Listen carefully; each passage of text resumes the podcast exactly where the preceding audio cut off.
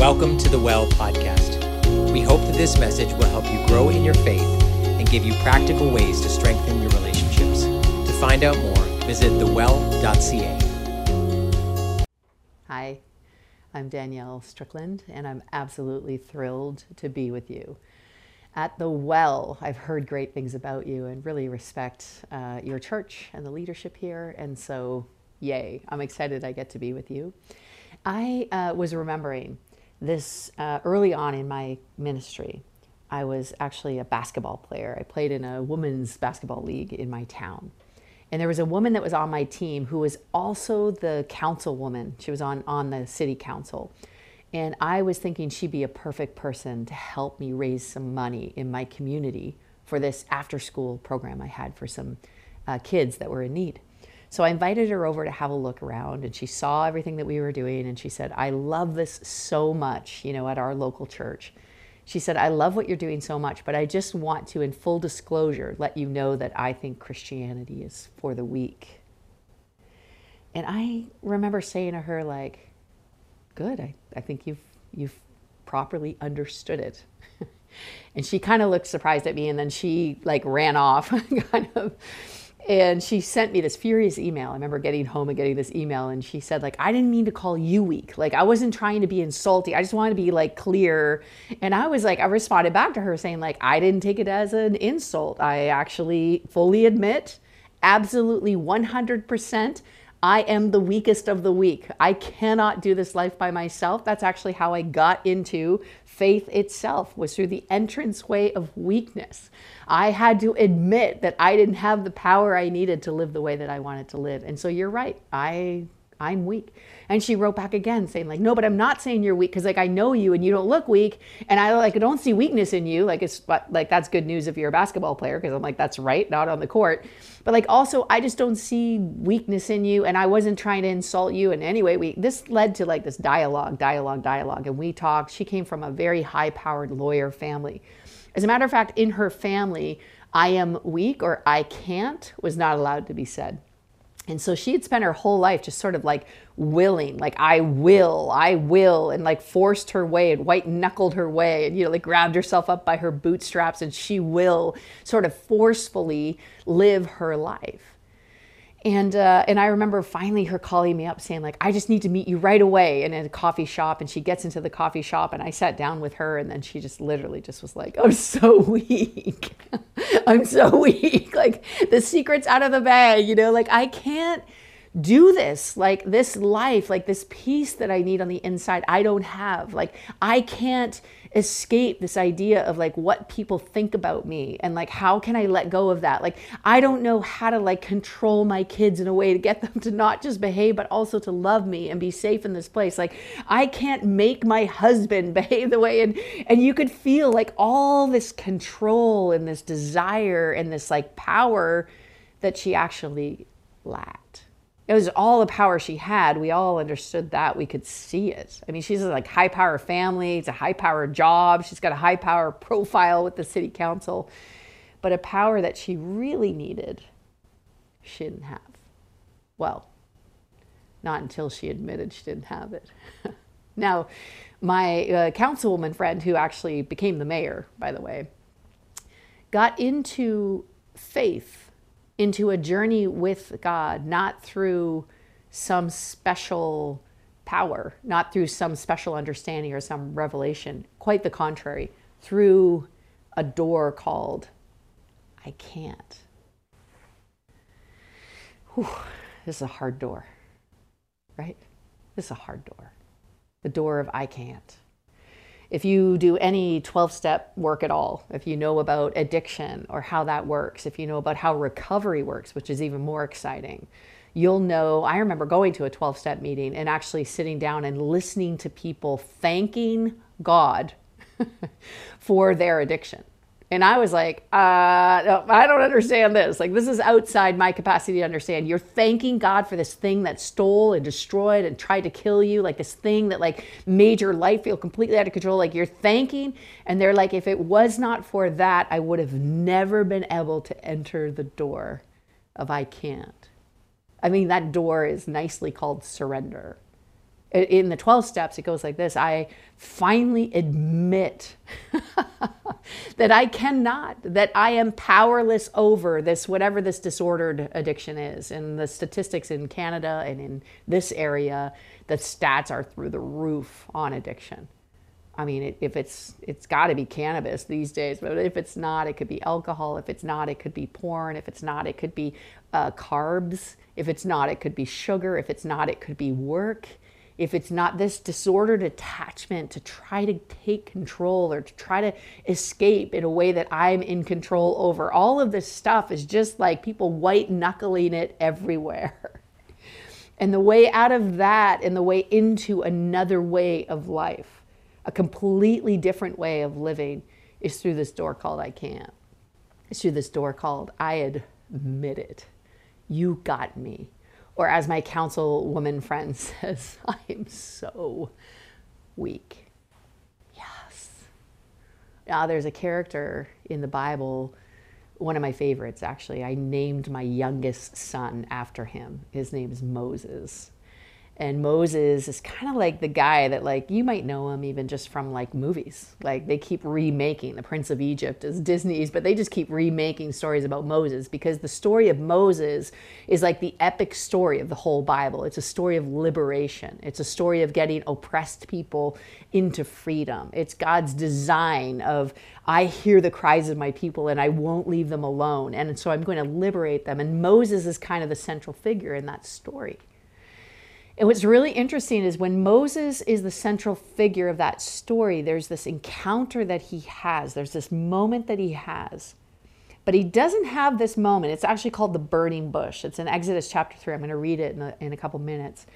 But he doesn't have this encounter uh, with the burning bush until he gets to what is affectionately called the end of himself.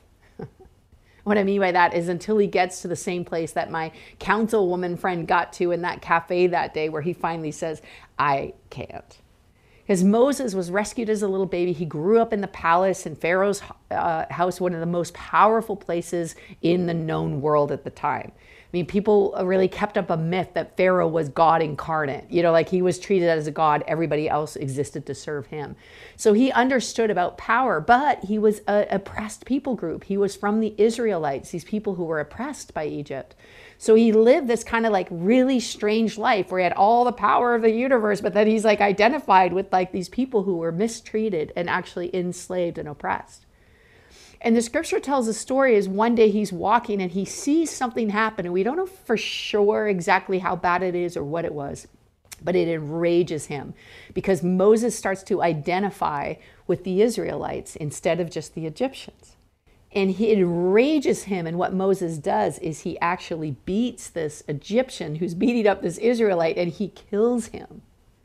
That's what he's used to doing. He's used to using a power that takes, using a power that overcomes, using a power that consumes, using a power that gets what it wants when it wants it. That's, oh, that's the power he knows. That's the power of Egypt. That's the power of Pharaoh. That's the power of empire. That's the power that you and I know too. I mean, it's just the power of like, you'll get what you get. Like, you take what is yours. You grab and you hang on and you hold and don't let go because you deserve, you're going to fight for it. You're going to make it. I mean, all of the myths of our dominant culture are about power over, taking control, about white knuckling, about banning the words I can't from our vocabulary until, until we can't uh, Moses gets there, he gets discovered what he does, and then he becomes an enemy of Pharaoh. And then Pharaoh's out, like, orders him to be captured. And he's like, I got to get out of here. And he runs, which is the other thing we do. If you can't fight, what do you do? You flee. You get out of town. And that's what he does. He flees. He runs until he realizes, I can't. This is too hard for me. I can't change Egypt. I can't even control myself. And one of the things I, I really just am revisiting in this season is like, that's a beautiful place to be. I, I, I don't know if you're there yet, but could I encourage you, like all those years ago, I encouraged my high powered friend, it's okay. You're not alone there. There's actually a great company of people who've entered a doorway into a brand new way of life called surrender. It's okay to get there, to admit that you don't have it, to admit that this is too hard for you, to admit that there's things that you cannot do, and there's things that you don't have the power over. As a matter of fact, you need a power greater than you. oh, yeah. Do I ever? In the New Testament, Acts chapter 1, so last Sunday, the whole Christian church around the world celebrated, not just in the park, uh, not just communion, not just baptisms, although that sounded really cool, but the whole Christian community celebrated Pentecost that Pentecost is, a, it just means the word 50. It's 50 days after the cross and the resurrection of Jesus. 50 days later, the Holy Spirit comes on the believers. It's kind of the birth of the church, it's the birth of the people of, of Jesus, the Christians, the way of Christ. And uh, it starts with the disciples going, how are we going to do this? it starts with the disciples entering the surrender door, entering that little tiny I can't. Like, this job that you're giving us to do is too hard. Like, how are we going to convince people that you are who you say you are? Like, how are we going to uh, spread the news to the entire known world while we're like enemies of the state? Like, how are we going to do this? Because Jesus in Acts chapter 1 is like, I'm out of here, but I'm sending the Spirit of Christ, the Spirit of God, who will be with you and who will lead you and who will empower you. As a matter of fact, Acts 1 8 says this You will receive power. That word power and you will be my witnesses in Judea and Samaria and to the uttermost parts of the earth, right? That Acts 1 8. It's important to know, though, I think it's important to know that the disciples still don't get that the kind of power they need is different than the kind of power they used to have. So in Acts 1 6, the disciples are still asking Jesus. This is after the cross, after the resurrection. The disciples are still asking Jesus, like, is now when you're going to overthrow Rome? because the disciples had been hoping their whole entire lives that what the Messiah would do, what Jesus would do, would change the circumstances of their life so that they would go from oppressed people to like the actual people in charge. And then they could stick it back to the Romans who had been sticking it to them. So they're still like trying to fight a power that is like this, right? A power over, a power to take. What they want is for Jesus to empower them to take back what is rightfully theirs. They want a power that comes over takes back, that suppresses, that pushes down. But Jesus is like, I have a completely different idea. I have a power greater than that. I have a power that doesn't come over but comes under. I have a power that doesn't control people but liberates them. I have a power that's different from that power that you know that's white knuckling it, that's fighting for it, that's trying to control it, that's trying to make something happen, I've got a different kind of power. Now, that power, literally, the word is dunamis uh, in Greek. And most of the preaches I've ever heard, the talks about this power I've ever heard, I will admit are done by men. And maybe this is the problem that they're just like addicted to explosives or something. But they always say that the root word of dunamis is actually dynamite. And that that word is explosive power. The dunamis of God is this explosive power. It's always dynamite. But when I was doing my research and I looked up that word, I realized that the same root word of dynamite is also the same root of is dynamic. It's dynamic which talks a lot less about exploding things and a lot more about sustaining things. Then I flipped back to the story of Moses. And I was like, wait a minute, what's going on here is something cool. Because when Moses in Exodus 3 encounters the burning bush, now, even if you never even went to Sunday school or you never went to church, you probably know about this story. It's kind of famous, it's a big deal. Moses is in the desert, the bush is on fire. And Moses is like, whoa, what's going on? But if you read the passage of scripture, here, why don't we just do it together? I'm going to read you this in Exodus chapter 3. So one day Moses is tending the flock of his father in law Jethro. So this is like he's exited stage left. He's got a different life. He's a shepherd now. All that Egypt stuff is behind him.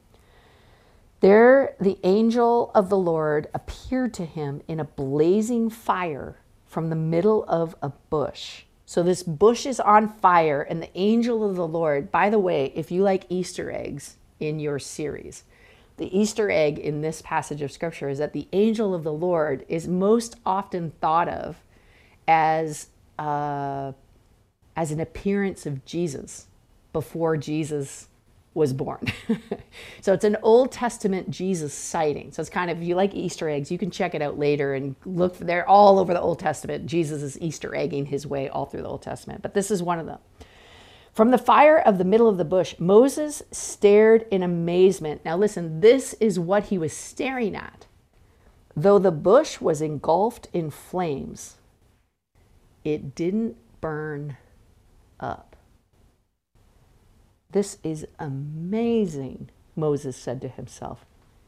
Why isn't that bush burning up? I got to check it out.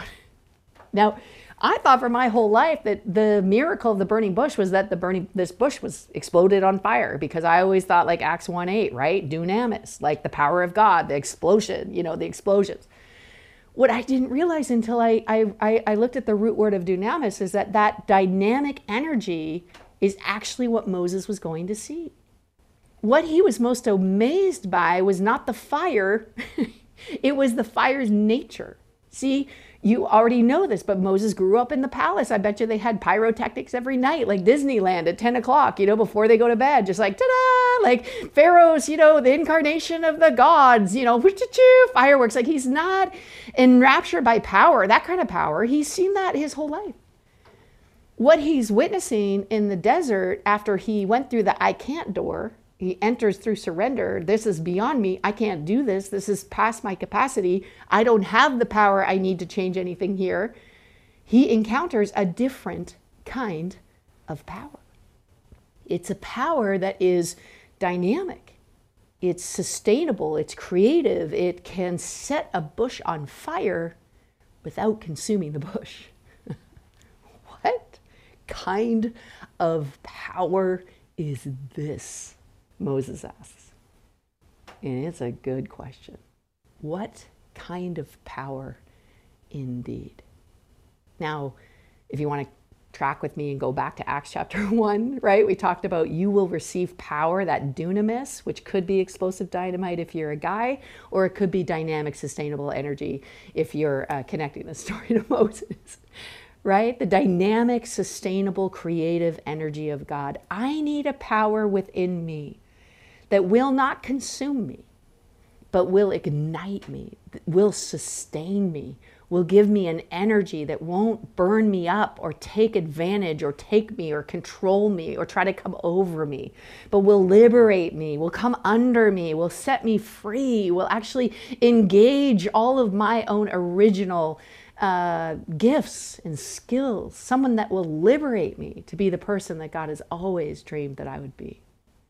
When Jesus promises that to the disciples, of course, he tells them what it's for. Oh, this is also kind of fascinating. So it says, The power will come upon you, and you will be my witnesses. The word witness, actually, there is translated martyr. I don't know what you hear when you hear the word martyr, but like it's never good images for me. right? It's like the end of your life. But actually, what a martyr is, is not just a martyr complex. You know, if you're married, you probably know about this. I don't mean that kind of martyr where it's just like a lot of moaning and groaning about what you did and people should be happy about it. No, no.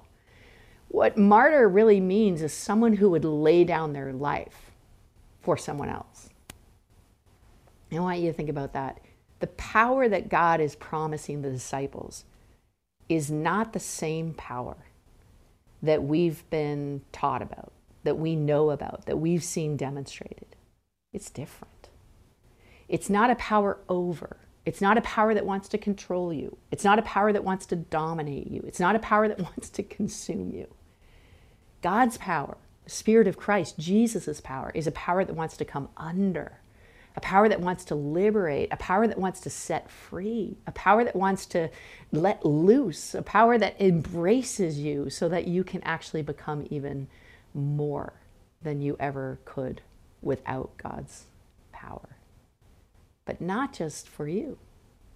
This maybe is the most miraculous thing at all of all about the power of God is that the power that God gives you will help you for sure. It will liberate you for sure. It will release you for sure. But why will it do that? What's it for? The power that God gives to us is a power that helps us to lay down our lives for others. It's a power that we get to demonstrate who Jesus is, what Jesus is like, why Jesus even showed up, why he's here because his power is to be given away, is to love, is to serve, is to set free, is to liberate. Whenever power is not those things, it's not God's. it's not God's. And I think in the season that we're in, I think a revisitation of even how we think about power how we receive power and how we use power might actually be the topic of the day. When we're uncovering, even in our Canadian history, we're uncovering the way that the church has operated in a power that looks a lot like Pharaoh, right? We're going to take land we're going to force people to talk in our language. We're going to make people do what we say. We're going to control people's behavior. We're going to come over people and control them. That dominating power, that taking power, that consuming power, that's the most familiar power in the world. That's the power of Pharaoh. It's the power of empire. It's the power of Christendom. It's the power of institution. It's the power of the government. You know, it's all those sort of powers. That's not the power we need. We've tried that. What did that end up doing? Just like Moses, it ended up killing, it ended up stealing, it ended up destroying. This is true even in our own leadership, in our own lives. I don't know this, how this goes with you with parenting. You know, when your kid is rebelling against you and your impulse, your knee jerk reaction is to be like, ah, I'm going to control here. I'm going to dominate here. I'm going to like correct this behavior here. How does that work out? I mean, maybe you're a better parent than I am, but that never works out well for me. what the end result of that is often is a killing of the relationship. It's a stealing of the love. It's a taking of what should be tender, what should be empowering, what should be good, what should be loving, what should be right. It never works, even though it's my knee jerk reaction, that kind of power over. How does this work in your life, by the way? Let me just ask you a couple questions about that. How's it working with your like knee jerk reaction to diet and exercise? How does that taking control of that part of your life and taking power over and like shaming and blaming and fearing and control, how's that working out for you? yeah, there might be a different kind of power. If you can get to the place in your life, like millions of people in the world, billions of people around the world can get to, the disciples got to this place I got to this place. I pray you're going to get to this place. Moses got to this place. It's this beautiful, beautiful place of surrender. I can't. I just, I don't have what it takes. I am so weak. That is the most liberating place to land. Because not only when you admit there's a thing that you don't have power to do, that signals that there is a power greater than you that can do what it is that you can't. And that's what Jesus promised. That's what the disciples were looking for. That's what I need in my life, whether it's parenting, whether it's my own uh, disordered attachments, my own addictions, my own fear, my own mental health. If it, it, it's what I need when in my leadership, it's what I need at my work when I'm in working relationships with other, and my impulses to take and to grab and to grasp and to hold. I need a power greater than that power, greater than my power, so that it will help me to loosen my grip, to allow God's power to flow through me instead, so that I could actually use my life for something bigger than myself. Whew, is that liberating? Here's a prayer I pray every day, and I'm going to invite you to pray it with me. And maybe you're in a place where you're just like, I think I got to get to the place where I don't have it. I can't do it. That door of surrender, it's super tiny and small, but it's so good to get to the end of yourself. Maybe that's just where you are. And if you're there, good. You're in the right spot. You haven't done anything wrong. You've done something right. Getting to the end of yourself is the only way we get to the beginning of God. So, in that place, maybe you have actually surrendered before and you've sort of given God control, but not really realized that this isn't one decision we make one time, but a posture that we practice every day. Choices that we make every day to relinquish our control to a power greater than ourselves, which is this beautiful promised Holy Spirit. So if you want to pray this with me, I, w- I welcome you to do so. No pressure. You do it if it's liberating. I pray with my body, so I just hold my fists up like this and I clench them really tight. And I make this confession I confess that my natural human tendency is to fight, is to try to make something happen, it's try to defend myself or control situations. But I choose, as a follower of Jesus, to surrender. And I just, I lift my hands up in total surrender. Just say, like, I don't have it. I cannot do it.